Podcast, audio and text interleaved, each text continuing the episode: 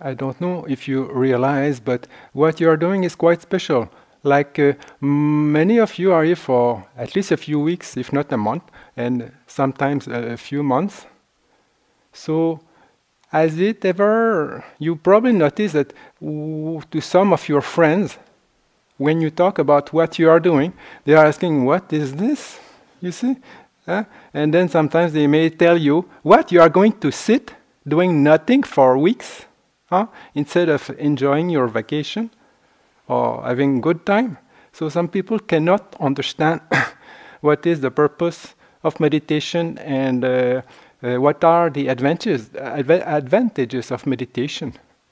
So we see with the meditation that actually it's of great benefit.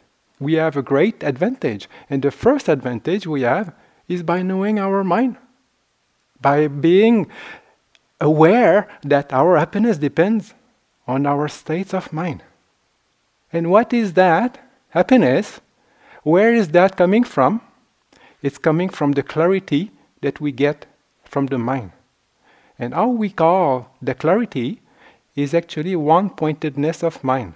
So when the mind is able to see one thing at a time very clearly, this is a kind of samadhi. And in the Pali, you can call that also ekagata chitta. Hmm?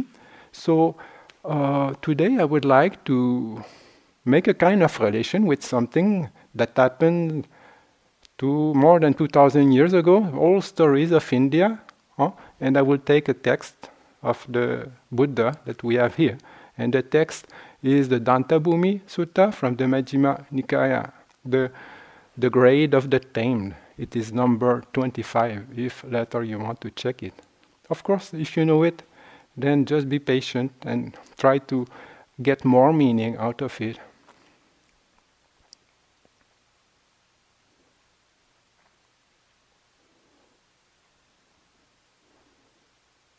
So now you remember, uh, try, try if you have never been to Asia or to India, just imagine you are just over there, and uh, the story starts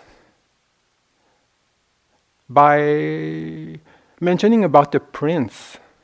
So that means the prince, I mean, we don't here, we don't have any more prince so much, but uh, uh, it's the story of a, of a prince. Actually, he was the son of, uh, of the great king Bimbisara over there in, in, in, the, in, the, in the area of uh, Rajgiri. And uh, then that prince, a young man, just having a good time, he was uh, just having a good time and going around. and uh, one day he came to, to see a young novice, a young monk. And the monk was, of course, he knew uh, the Buddha's teaching and he was also practicing meditation. So the young prince comes to that young novice and then he asked him, the question is that, uh, uh, I have heard that a bhikkhu who abides here, diligent, ardent, and resolute, can achieve unification of mind. The novice answers to him, This is so, prince. That is so. A bhikkhu who abides here, diligent, ardent, and resolute, can achieve unification of mind. It would be good if Master Agi Vesana, this is the name of the novice, will teach me the Dhamma as he ordered it and master it. So the novice replies, I cannot teach you the Dhamma, Prince, I have, as I have heard it and mastered it. For if I were to teach you the Dhamma as I have heard it and have and master it, you will not understand the meaning of my words, and that will be wearying and troublesome for me. So please, Master Aggivessana, teach me the, the Dhamma as you have heard it. Okay, he said, but if you cannot understand the meaning, then leave it at, at that and do not question me about this a little bit further. So uh, then the, the, the, the, the, novice explains to the, to the prince uh, what, he, what he knows and uh, you know, some kind of uh, basic teaching that, that the prince could understand. And after he talked, then the prince uh, Jayasena was his name, uh, says, It is impossible, Master Aggivessana, it cannot happen that a bhikkhu who abides diligent, ardent, and resolute can achieve unification of mind. So, he was not believing what the novice was saying. I'm sure that you talked about the advantage you get in meditation with some of your friends and then some of your colleagues, and you will say, they will say, What is this? You know, what is that again?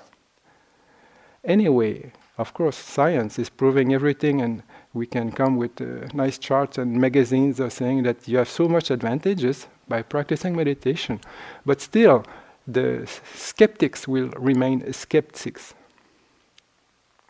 So, uh, what happened is that the, the, the, the, the novice, or uh, he went to the Buddha and then he said, "Oh well, there is that prince, and he came to talk to me, and I could not uh, answer really properly. Of course, he didn't believe, and, and, he went away." So the Buddha told him, "Well, uh, he says, how is it possible that Prince Jayasena, living in the midst of sensual pleasure, enjoying sensual pleasure, being devoured by thoughts of sensual pleasures, being consumed by the fever of sensual pleasures, bent on the search for sensual pleasures, could know, see, or realize that which must be known through renunciation, seen through renunciation, attain through renunciation, realize through renunciation.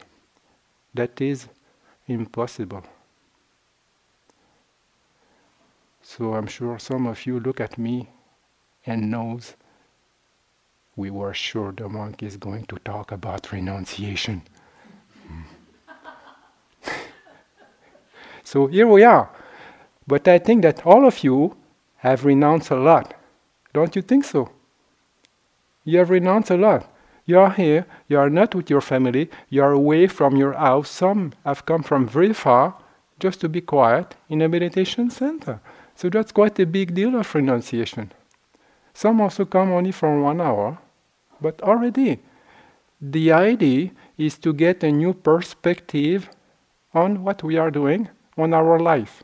So that new perspective demands a certain type of backing up, and this is the basic of uh, basic principle of renunciation. We back up from what we are used to do, and we are getting a little bit uh, away from these habitual things. Of course, here the renunciation is basically about the sensual pleasure, which is always uh, uh, we we always I mean we just feel on sensual pleasure all our life. The the world, the life of the world is very much not all the time, but it's very much uh, motivated by by sensual pleasure. So our question actually will be: Is there something beyond sensual pleasure? And of course, when we start to get the joy of meditation, then we think, oh, wow, it's much better than anything else. Huh? So we start to get the taste of it. But still, sometimes the sensual pleasure are still attracting us, and we think, well, you know, maybe I would better have a break and uh, have a fun, uh, have fun, you know.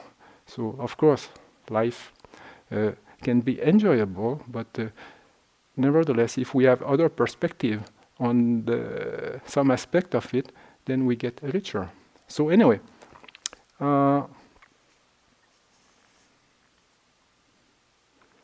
so here the Buddha is he, is telling the story of uh, of elephants, and he says, uh, suppose that we were that there were two tameable elephants, horse or oxen that were well tamed and well disciplined, and two tameable elephants, horses, or oxen that were untamed and undisciplined. What do you think? Aggivessana. Will, will the two tameable elephants, horses, or oxen that were well tamed and well disciplined, being tame, acquire the behavior of the tame?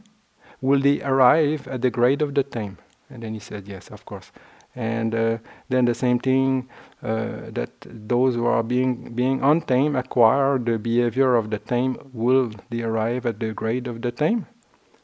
Like the two tameable elephants, horses, or oxen that were well tamed and well disciplined? No, it's not possible.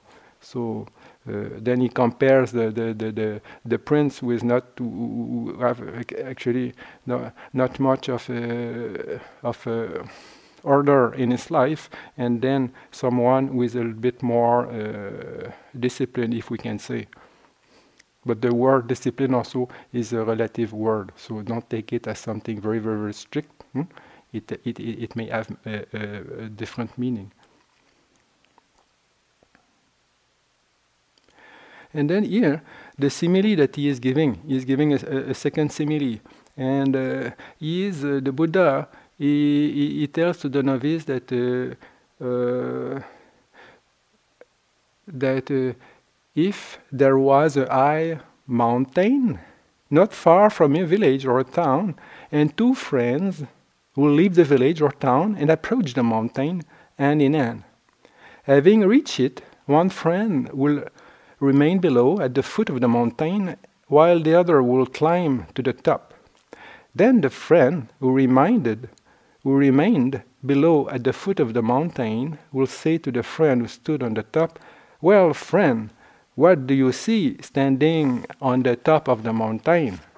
And the other replied, Standing on top of the mountain, friend, I see lovely parks, lovely groves, lovely meadows, and lovely ponds. Then the first friend will say, It is impossible. Friend, it cannot happen that while standing on top of the mountain you shall see lovely parks, lovely groves, lovely meadows, and lovely ponds. Then the other friend will come down to the foot of the mountain, take his friend by the arm, and make him climb to the top of the mountain.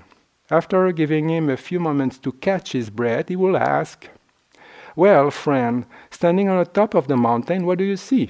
And his friend will reply, Standing on top of the mountain, friend, I see lovely parks, lovely groves, lovely meadows, and lovely ponds.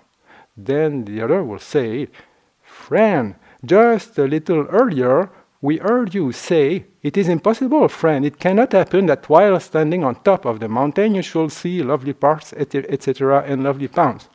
But just now we heard you say, Standing on top of the mountain, friend, I see lovely parks, etc., and lovely ponds. Then the first friend will reply, Because I was obstructed by this high mountain, friend, I did not see what was there to be seen. So, what is the mountain? And what does it mean? Does that mean that we need to climb on the top of the mountain to see everything? Yes and no. Because here, the mountain actually is the obstruction. So, because we have the mountain in front of us, we don't see anything else. And would the mountain here remind you of the at the beginning last week I talked about the walls? You know, the, the, the, the, the that no the, the, the, the arrow and the and the bow, and then the arrow will hit the first wall, then the person will climb, and then he will see another perspective, and then with another arrow he will shoot again, and then the wall. Huh? So here we have the first wall, and this is the mountain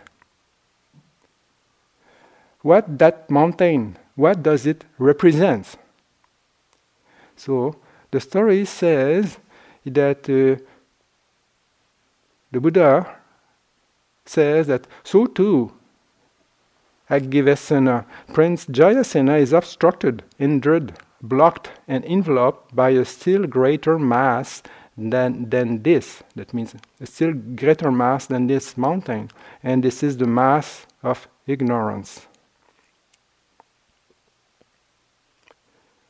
just to have a break and uh, uh, reminding us that uh, one aspect of our retreat is, uh, is causality.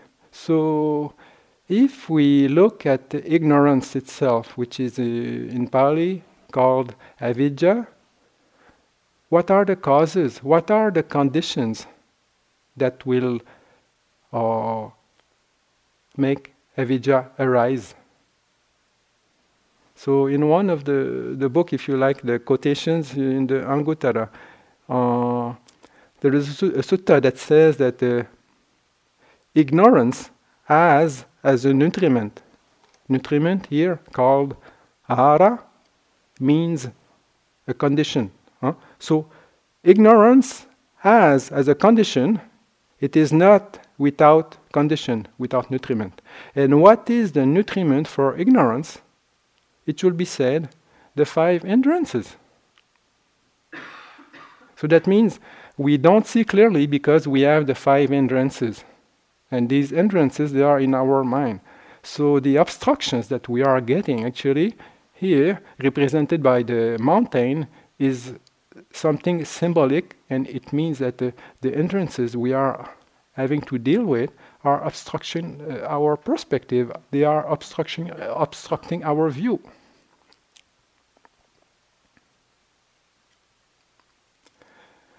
So here, uh, I hope you don't get bored by this text, but uh, I will continue.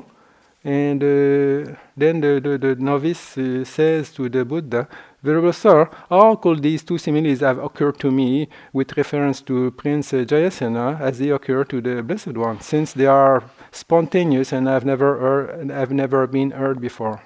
And, uh, and then the Buddha Uh, he gives the he gives the, the, the, the example of a, of a, of a king who who had some people working for him, woods woodsman, and then he, he tells them, ah, good elephant woodsman, mount the king's elephant, enter the elephant wood, and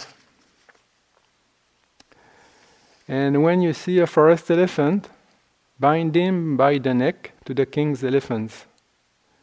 Having replied, Yes, sir, the elephant woodsman mounts the king's elephant, enters the elephant wood, and when he sees the forest elephant, binds him by the neck to the king's elephant.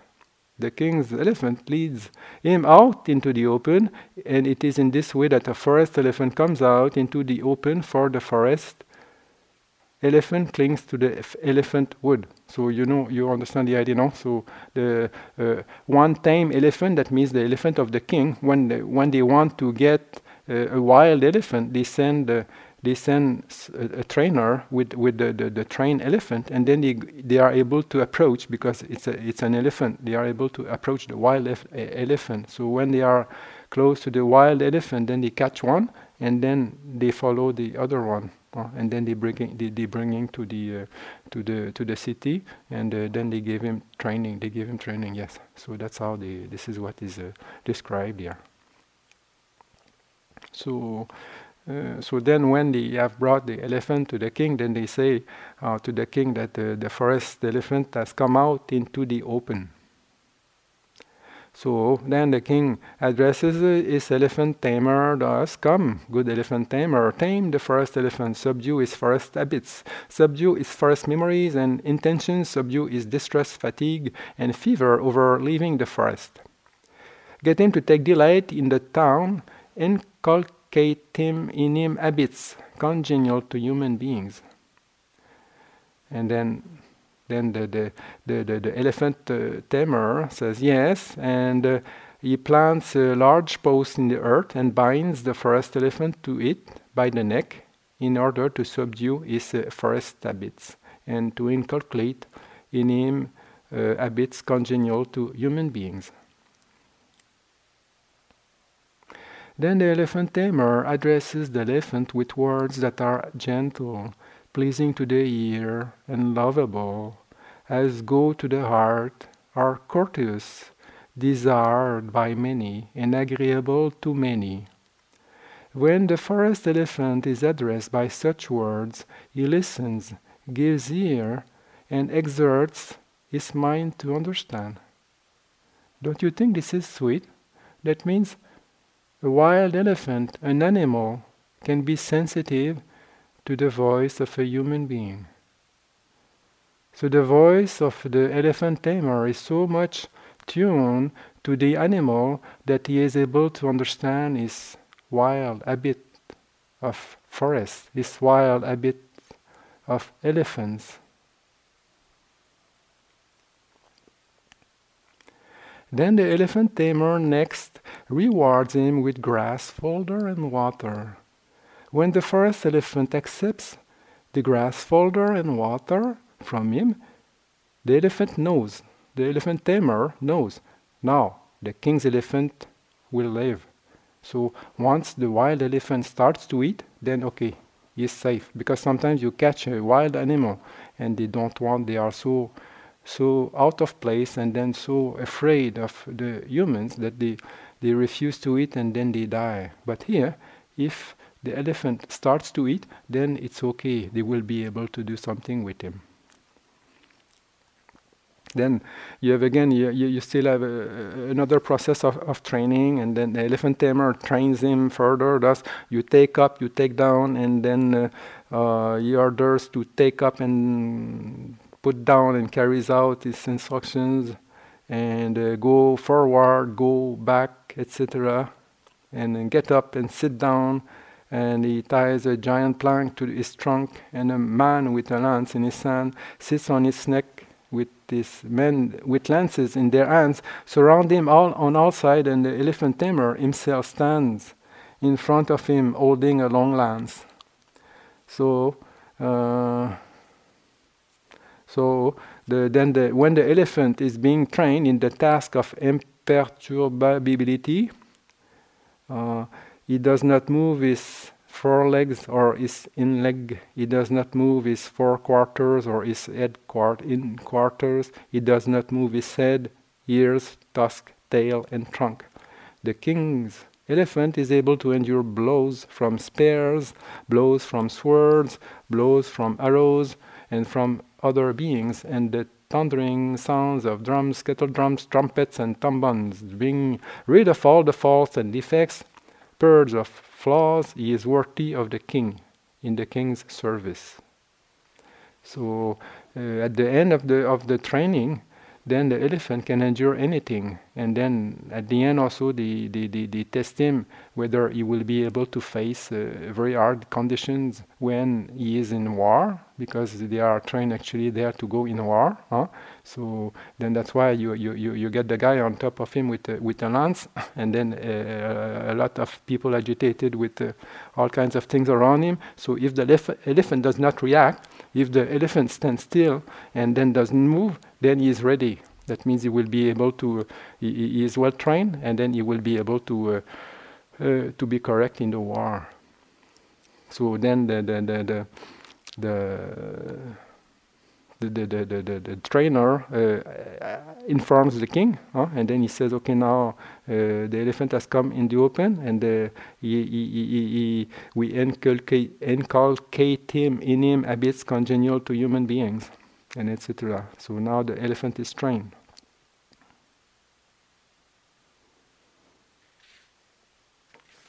Oh, no, I, I, I, I repeated the same thing.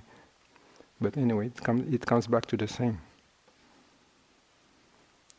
Also, it is funny here that uh, we are talking about an elephant, but also the idea is that, uh, again, it's about the, the gradual training. So, uh, we, we, we, we can remind ourselves that uh, uh, the training can be we see also in the you see this is one one of the texts that speaks about uh, gradual training but you have many other uh, uh, presentation of also a gradual training. Sometimes it is used with example of accountant or someone who wants to be an accountant gets trained in the accountant office you know little by little he, learns how to count and then to learn more complicated uh, equations and, and, and everything. But uh, every type every type of uh, handicraft or, or, or, or, any types of profession needs uh, needs needs training and education.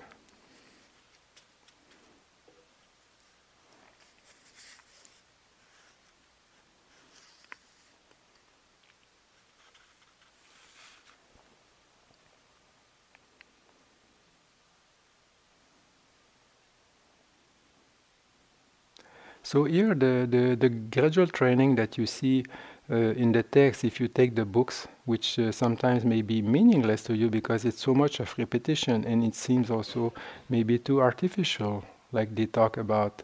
It's always a repetition that seems so. Sometimes it may seem it may seem out of place, but uh, anyway, the the, the story is that uh, the comparison of the gradual training, whether it is for an elephant or for accountancy or anything like that, it is compared to the gradual training of the Buddhist teaching. And, uh, and then it, it, says, it says that uh, uh, so too, Aggivessana, a Tathagata, the Buddha, appears in the world, accomplished, fully enlightened, perfect in true knowledge and conduct, sublime, knower of the worlds, incomparable leader of persons to be tamed, teacher of gods and human, enlightened, blessed. He declares this world with its God, its Maras and its Brahmas, this generation with its recluses and Brahmins, its princes and its people, which he has himself realized by direct knowledge. He teaches the Dhamma good in the beginning, good in the middle, and good in the end, with the right meaning and phrasing, and he reveals a holy life that is utterly perfect and pure. So again, is it possible to for us to take the meaning of that and adjust that to our society, adjust that to our life and uh, our generation, to our world? Like, I, what is this, you know? Like this generation with its recluses and Brahmins, its princes and its people. It's a little bit the, the, the, the, the descriptions speaks about a society of uh, ancient India. So how will could, could we make a relation with, with this one? I think it's it's the same. So we still have hierarchy in the society, and we still have all these uh, these uh, these descriptions. They are here, but maybe with uh, other terms. So what is happening is that uh, a householder or uh, householder sons, or I will say uh, daughter, or one born in some other clan hears the Dhamma. On hearing the Dhamma, he or she acquires faith in the Tathagata. Possessing that faith, he considered thus household life is crowded and dusty, life gone forth is wide open. It's not easy, while living at home, to lead the holy life utterly perfect and pure as a polished shell. Suppose I shave off my hair and beard and beard, put on the yellow robe, and go forth from the home life into homelessness. On a later occasion, abandoning a small or a large fortune, abandoning a small or a large circle of relatives, he shaves off his hair and beard puts on the yellow robe, and goes forth from the home life into homelessness. It is in this way that a noble disciple comes out into the open. For gods and humans cling to the five cords of sensual pleasure.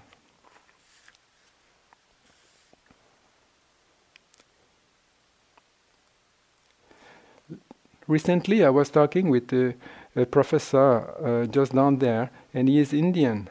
And then he was telling me that uh, uh, in our Western society, it's the, the, the, the concept of renunciation is uh, very difficult to accept. People don't credit that much compared to India. But in India, the aspect of renunciation, that means all these types of things, it's not only with the Buddhists, but uh, you have all kinds of, uh, of recluses, all kinds of marginals, all kinds of the sadhu, or, you know, they just renounce everything and they go, and then they, they, they, they, they go wandering. But uh, in this society, we still think with our so sophisticated technology and science, we still believe that we can fix the world somehow. So renunciation, letting go, and trying to find alternatives of uh, uh, these phenomena of uh, death and sickness, and it's not really well considered. So we still want to to fix up the thing, and then we still think that no, there is hope. There is hope. It doesn't mean that uh, we will not do something for the people. It doesn't mean that we will not do for something from the, from, from the world. But here, it means that uh, the aspect of renunciation has a not a very good uh, reputation, if we can say, in the world. Now, if you speak about a renunciate here, then maybe, maybe, but uh, but uh, but in general, it's not. Uh, I think it it has not too much of a, of of credit.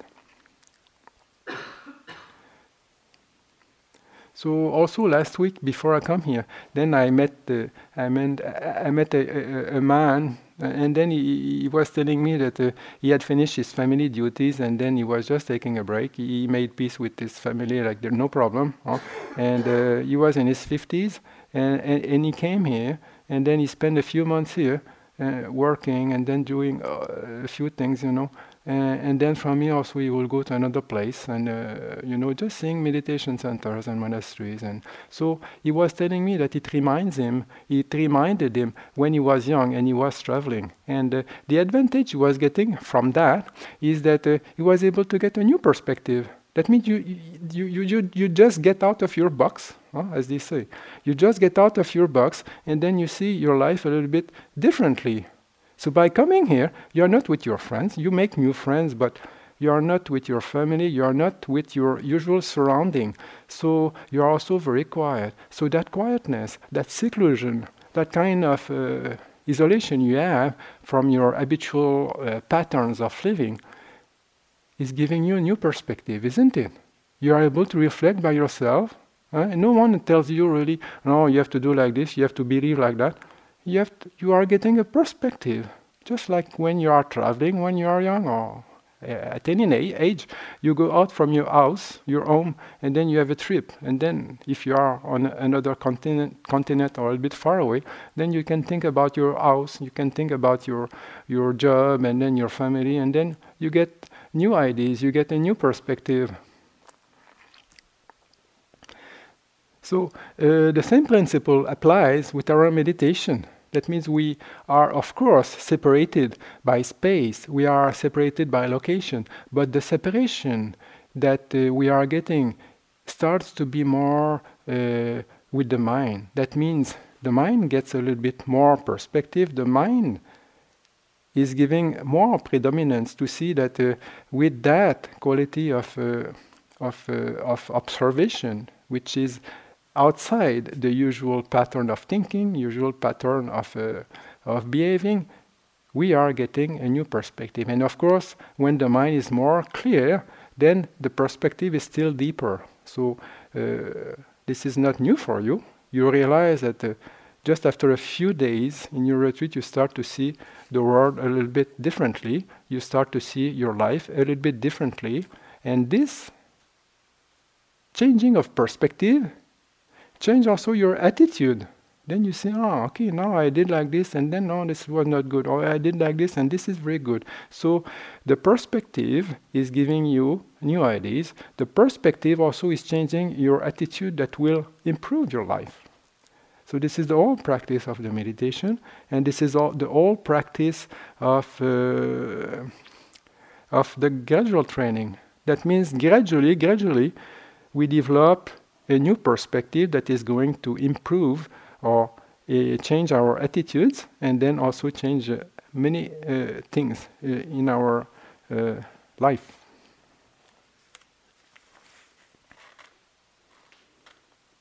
So then coming back to our story is that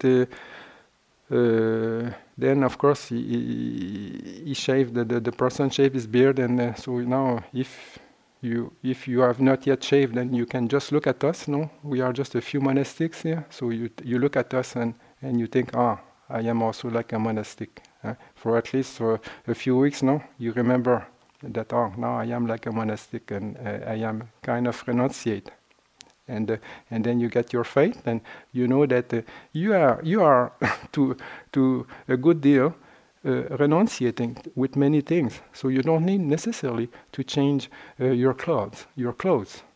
We look also also with some people, and uh, they don't want to change the, the cloth itself, but actually in their heart, their renunciation sometimes is better than monastics. I don't say that monastics may not have uh, much higher uh, quality of renunciation because it's categoric. It's almost, uh, yeah, it's really categoric. But in some cases, definitely, some lay people will have much uh, uh, renunciation than uh, monastics. but but but uh, it's relative. No, I don't want to say uh, that lay people have more renunciation. So I hope you don't misunderstand because it's a little bit different. But somehow, as they say, the cloth does not make the monk, or the cloth does not make the, the, the nun. So it's not only with the ex- external appearance, it is inside our heart. No? To which extent are we detached, and to which extent do we have a type of wisdom that uh, brings us uh, contentment and uh, peace of mind and also detachments from from from all these uh, worldly uh, situations. So the the next step here, once the the, the, the, the person has come out into the open, which now this is what you did, eh? you renounce your your your your your life, and then you come out in the open. Uh, so now it's very quiet, and you have nothing to do, and uh, you are just left in the open like this. So the next step is the, the, the, the, the, Tathagata disciplines further and he says, Come, be virtuous, restrain with the restraint of the Patimokkha, the, be perfect in conduct and resort, and seeing fear in the slightest fault, and train by the under, undertaking, undertaking the training precepts. So now we have taken the eight precepts. Monastics takes uh, more precepts, but we have committed ourselves to a kind of, of morality that is different. So, if we are able to keep eight precepts, if we are able to keep five precepts, and of course, more precepts, that means already we are disciplined. We are able to have a kind of discipline.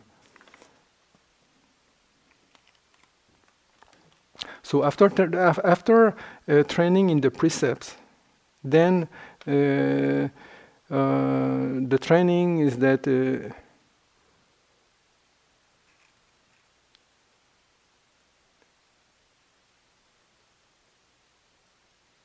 So then, the, the, the, when the noble disciple, this is you, is virtuous and sees the fear in the slightest fault, trains by undertaking, undertaking the training precepts, then the, the, the, the Tathagata disciplines him further. Come, guard the doors of your sense faculty. On seeing a form with the eye, do not grasp at its sign in future. I'm not going to repeat, don't worry. You remember it very well. Huh? So uh, just remind yourself what is the meaning of guarding the senses. So now your first step is just the precepts. And then second step is the, the, the, the guarding the sense doors. But of course, if you take some other other uh, description of that, not only they mention the training, but also they mention the, the, the, advantage you, you, you have by doing these things. So the advantage we get by by kind of virtuous uh, behavior is is a peace of mind, like the happiness, a type of happiness that is the happiness happiness of a, a free a consciousness free from from blame or remorse. Or you see, when we are not doing anything harmful, then we get a kind of innocent type of mind. So this is just by observing the precepts, then we remember, ah, today I did nothing wrong, like I did not uh, harm anyone. And so, if you do that regularly, you get a, a type of happiness that it's a kind of blameless uh, a type of happiness. But also, if you go further and train your mind by restraining the senses, then another type of happiness that is still more subtle, and uh, it's called the happiness of taint, uh, uh, taintless taintless happiness. That means you protect your mind from being invaded by uh, unskillful mental states. So that brings a more subtle happiness, and it's just the, the, the happiness uh, to have more clarity in your mind.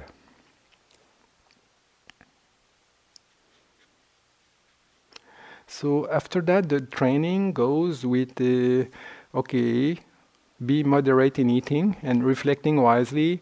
You should take food neither for amusement or for intoxication or for the sake of physical beauties and attractiveness, etc. Uh, and just for the endurance of incontinence of this body, for ending discomfort and for assisting the body, uh, the holy life, considering that by terminating all feelings without arousing new feelings, I shall be healthy you see, I shall be healthy. So we eat food for health.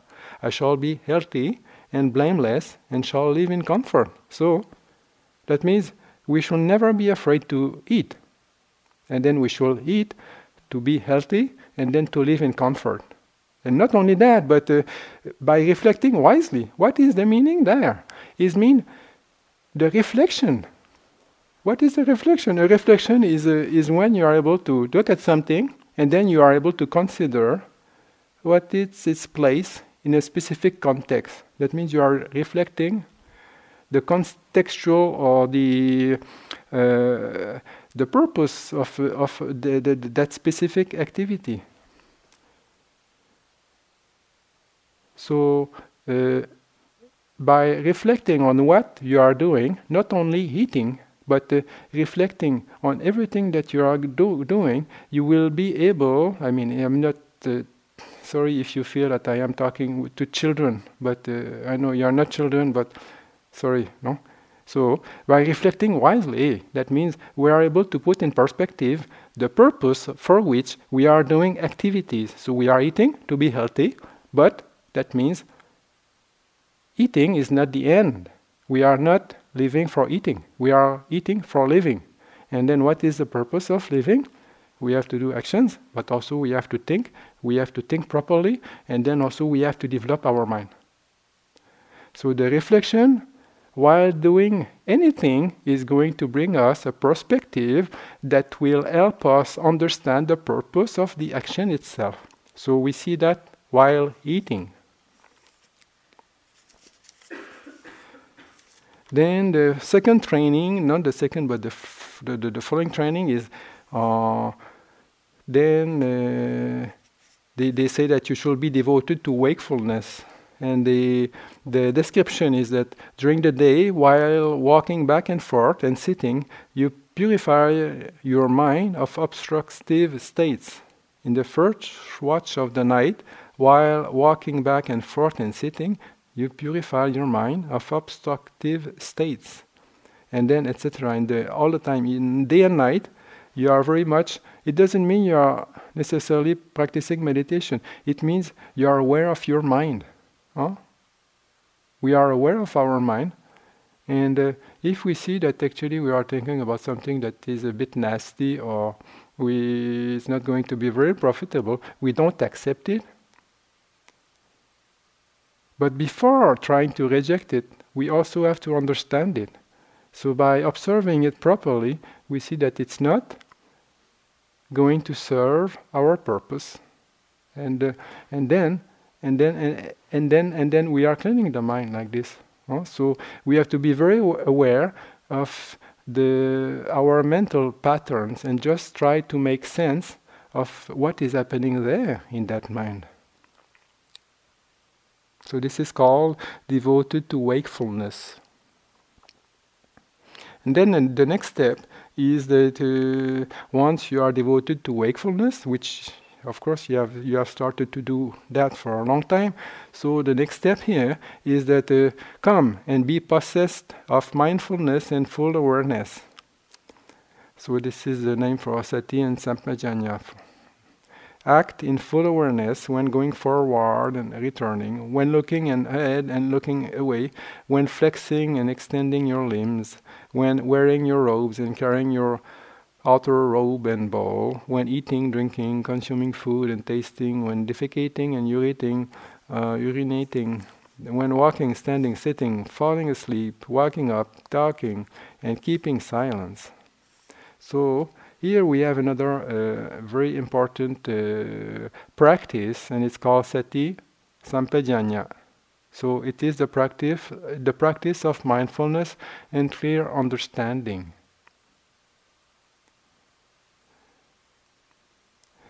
Again, with all these descriptions,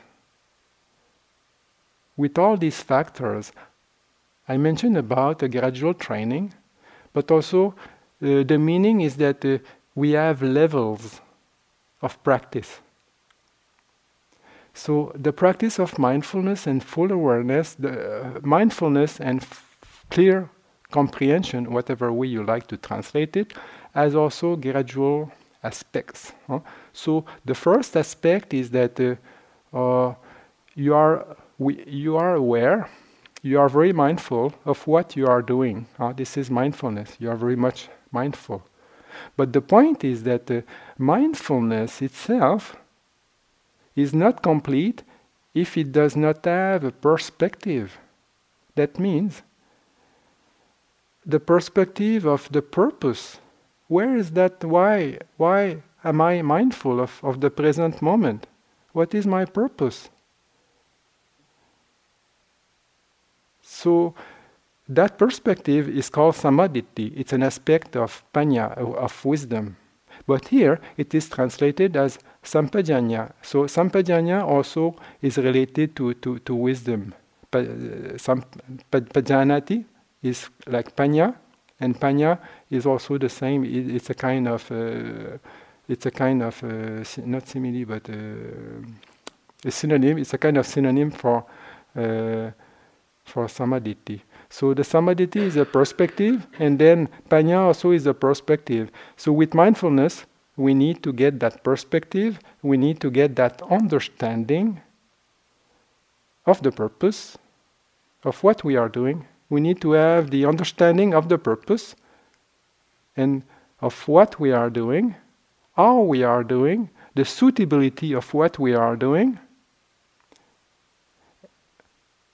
Physically, here it is talking about the physical action. So when we are doing something, we are putting, they describe that the monk or a nun he is using the robe or the bowl. You see, no, no, they really, no, they go with the bowl. Huh? So uh, you go also with your bowl. So when you take your bowl, then you, ha- you have to have clear understanding. When you put your, your robe or, or, or your cloth, you have to have full understanding. That means you have to have a full understanding of the action itself and then its purpose. That means you are not just blank, you know, in the in the present moment, not knowing where you are, not knowing where you are going. So to explain a little bit uh, the relationship that it could have with uh, uh, with uh, guarding the senses. Like you remember, like when I said about guarding the senses, one of the method, one of the description was in the seen, only the seen. Or here they say that uh, when you hear something, there is no you, you, you see that the mind is not getting invaded by by unskillful states, but uh, when it is described by in the seen, only the seen, in the earth, only the earth, in the touch, only the touch, then it's like a, if you take it just like this, you think, oh, well, I'm just going nuts. I, I, I, everything is blank. Huh? So you have no purpose. So, but the idea of uh, guarding the sense door is just to protect your mind. It is just to see that the mind does not get invaded. It doesn't mean that you are not to think. It doesn't mean that uh, you are not to, to, to do things and just be attentive and mindful and aware in the present moment. It just means that that awareness, which is also a type of mindfulness, you see, it's also the guarding the senses needs mindfulness. So that type of mindfulness has as its role just to guard the mind. But here, the type of mindfulness and the full awareness or clear understanding has for its purpose to bring the activity into perspective. That means the physical activity has to be understood. Why I am doing something, it doesn't mean that all the time you have to reflect, but at least you know what you are doing and where you are going, why you are doing something, and the way that is that you are doing it, is it correct or incorrect? And eventually, also, that type of clear understanding has to be uh, applied to the mind. Here, the description is basically with uh, uh, with looking and looking and uh, you know uh, physical activities, but also it has to be applied with the mind. That means when you are doing something, what is also the mind doing? So what you are feeding the mind with, we have to be very aware of that. So when we include also in this aspect of uh, mindfulness and full awareness, the aspect of meditation, then we see that uh, the, the, the mind also has to be uh, knowledgeable ab- about what it is go- do- what it is doing.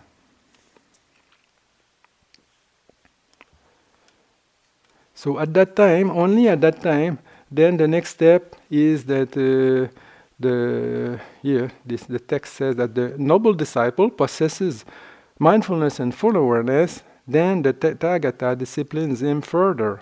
Come, bhikkhu, resort to a secluded resting place, the forest, the root of a tree, a mountain, a ravine, a hillside cave, a charnel ground, a jungle thicket, an open space, a heap of straw. So this is actually what we are doing. Now we are in a quiet place. We are just all by ourselves, and this is the step where we are. So that means the previous steps they should not be neglected. Our precepts, huh?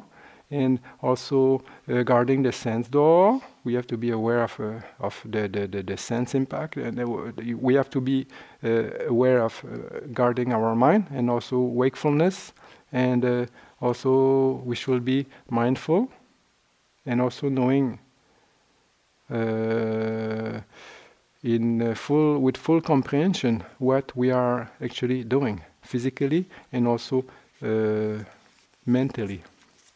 So then, we, when we resort to a secluded place, then the second duty, the, the, the, the, following duty that we have to do is that, uh, okay, on returning from his alms round, you see how sweet it is, no? Like you can imagine now you are a monk or now, and then you went, you went for a begging. Just, just have a, a little bit of imagination. Of course, you may do it really, but uh, but maybe you, you can just do it when you go to the refectory. Now I'm going on my alms round, and now I am eating my arms full. Maybe you are also like a renunciate. Why not? Hmm? So. Uh, on returning from his alms round after his meal, he sits down, or he, she, he, he, she, she sits down, folding uh, her legs crosswise, setting uh, his body erect and um, establishing mindfulness before him. So that means now you have, you have finished eating and then you are rested, and uh, now you, you, you go for the meditation.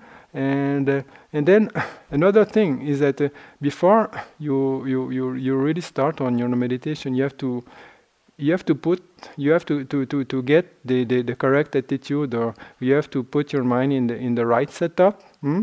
and the right setup is, is to see okay now what is on which channel my radio is turned and uh, and then you have to see that you're that uh, you abide you abide with a mind free from covetousness and then you you, you, you purify your mind from co- covetousness and then abandoning ill will and hatred you also purified uh, yourself from that and abide with a mind free from ill will, compassionate for the welfare of all beings. Uh, he purifies his mind from ill will and hatred. Abandoning sloth and torpor, he abides free from sloth and torpor, percipient of light, mindful and fully aware. He purifies his mind from sloth and torpor. Abandoning restlessness and remorse, he abides unagitated with a mind inwardly peaceful. He purifies, he purifies his mind from restlessness and remorse. Abandoning doubt, he abides, having gone beyond doubt, unperplexed about wholesome states, he purifies his mind from doubt. So here we are talking about the five hindrances that you probably know theoretically or at least uh, practically. And uh, and again uh, again uh, when you know it is it is talking here that we have to acknowledge the fact that sometimes these hindrances are going to come up. And many of you think that okay now I now I have started the retreat and after a few days everything is going to be fine and I'm going to kind of bliss and but the fact is that uh, we have to deal with these things so uh, just the fact of being silent, wake, wake and then also alone, can wake up uh, these hindrances. And uh, the point is that uh, how do we abandon them? How do we destroy them?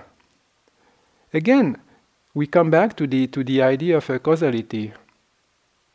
So if we don't understand them, if we don't look closely at the hindrances, then they will have power over us.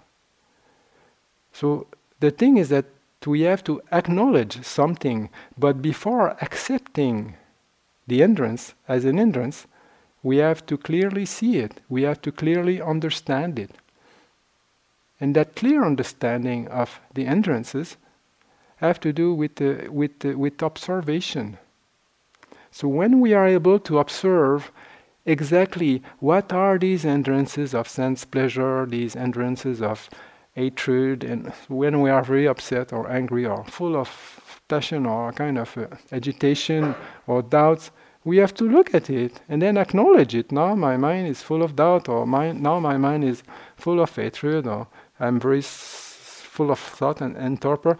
We have to look at it very carefully and with the proper observation. What is coming out is that we, we understand the causes.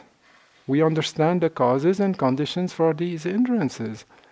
So once we know the causes and conditions, then they have much less power to, uh, to, to, to take hold of us. But first, we have to understand them very well, and uh, we shall try to remove their causes.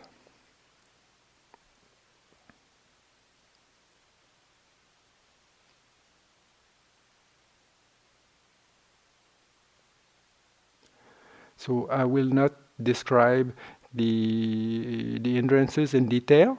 Huh?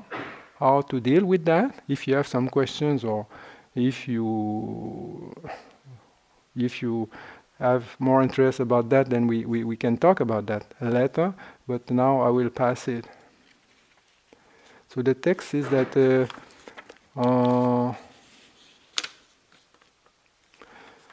so they say that uh, having thus, this is also interesting. This text is uh, for those interested in in the, in the literature.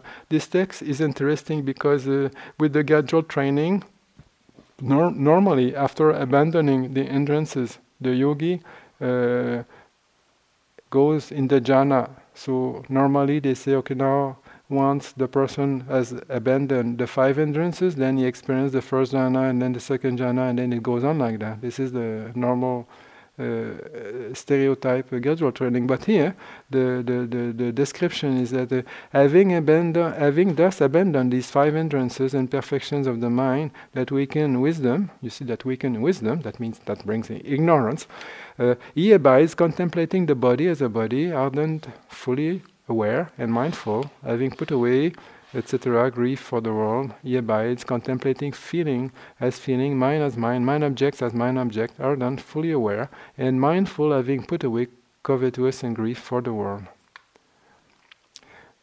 Just as the elephant tamer plants a large post in the earth and binds the first elephant to it by the neck in order to subdue his forest habits and to inculcate in him uh, habitual congenial to human beings, so these four foundations of mindfulness are the bindings for the mind of the noble disciple in order to subdue his habits based on the household love, household life, to subdue his memories and intentions based on the household life, to subdue his distress, distress, to subdue his distress, fatigue, and fever based on the household life, and in order that he may attain the true way and realize nibbana. So this is interesting. That means that uh, there may be actually uh, two ways here. You see, this is this technically interesting, and it does not point the necessity for someone who has a kind of uh, basic understanding on, of hindrances, was a kind of uh, uh, done away with these hindrances, that that person needs to go to the jhana here it is describing the four satipatthana. So once you have understood the hindrances properly, then you can go directly to satipatthana, you can go also directly to the vipassana. So this is one possibility, and this is the description that is given here. And also the, the, the, the, the comparison is that uh, with the post, huh? so the post and the elephant, you have the post and then the, you, you tie the elephant on the post. So the four foundation for the rousing of mindfulness are is is uh, are are the post. Huh? But the post it's not something outside. It is it is it is uh, these uh, these things. That means it is the body and then the the feeling, the mind, and the mental objects or, or, or the, the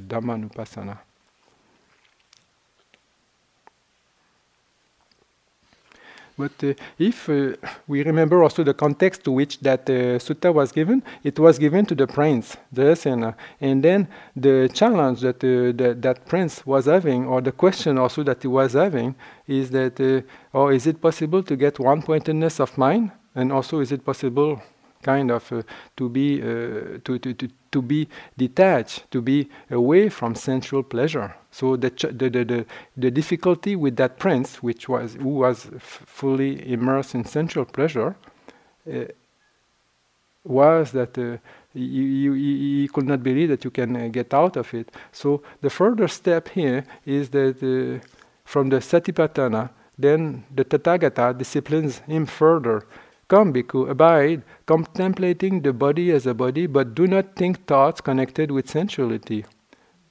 Abide, contemplating feelings as feelings, but do not think thoughts connected with sensuality.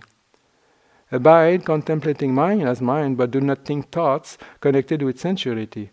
Abide, contemplating mind object as mind objects, but do not think thoughts connected with the sensuality. Some translation also, if you look at the, the, the English, some translations are, are not uh, lack precision because uh, of the text that has been used. So if you see some uh, some difference, it doesn't it, it, it, doesn't matter. This is the meaning here. So the meaning is that uh, still, although you are practicing the four satipatthana, thoughts of sensuality or thoughts of uh, of sense pleasure can invade your mind. So you have to take a kind of resolve and, and, and just uh, incline your mind towards these four foundations of mindfulness with the idea that uh, w- that that, that uh, that you should not think so much about these things. And then the mind becomes more and more settled, and the mind also becomes more and more happy. And from that happiness, then eventually the the, the, the, the very high quality of mind, which is equivalent to uh, to the entrance to, to the jhana, will arise, huh? and then and then and then you, you, you can go further. So the the, the, the, the, the other steps that will follow is that uh, from there, from the fourth satipatthana, then the person goes to the to the second jhana, and then the third jhana, and the fourth jhana, and everything. You see, so from the four, four foundations of mindfulness, uh, then the person proceeds later on on the on the samatha uh, level. So, so we, we can have an idea that uh, uh, someone can start with the vipassana and then proceed to samatha, or someone can start with samatha and then proceed later to the vipassana, and uh, we have alternatives.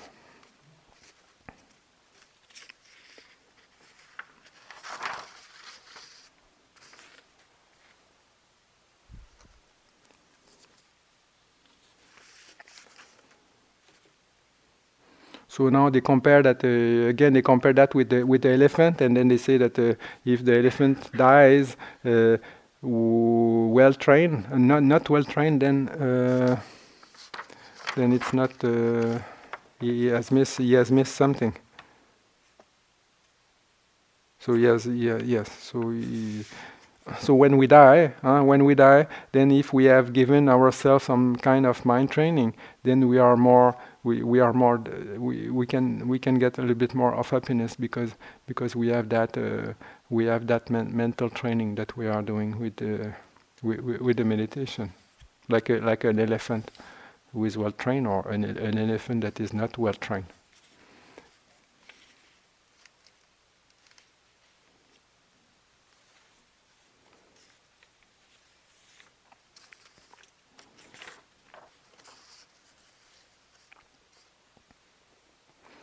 So now I will let you in the open, and uh, you should continue to be in silence. Uh, and uh, just to remind you that uh, the aspect of renunciation has many levels. Now you have started, and you cannot say that you are not renunciate. For a great extent, you are renunciate, but uh, this is also the first step. You can have more steps, and the more steps you have, the more possibility you, you, you, will be able to go on the top of the mountain and then see a, a, perspective that you have never seen before, or that you will be able to destroy the mountain and, and, and see all these things that are spoken about, or that you will go on top of the wall and then shoot an, a, another arrow and then go a little bit deeper. So like this, uh, we get uh, new perspectives, and then our views are changing, and then also our attitude change further.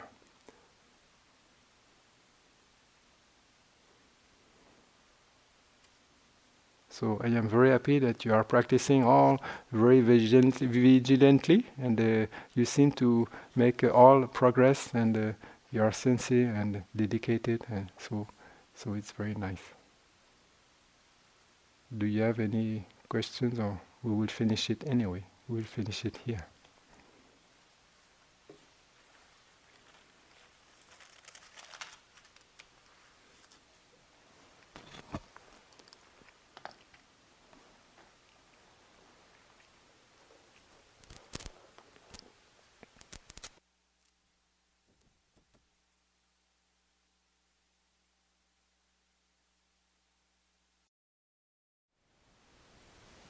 Thank you for listening. To learn how you can support the teachers and Dharma Seed, please visit dharmaseed.org slash donate.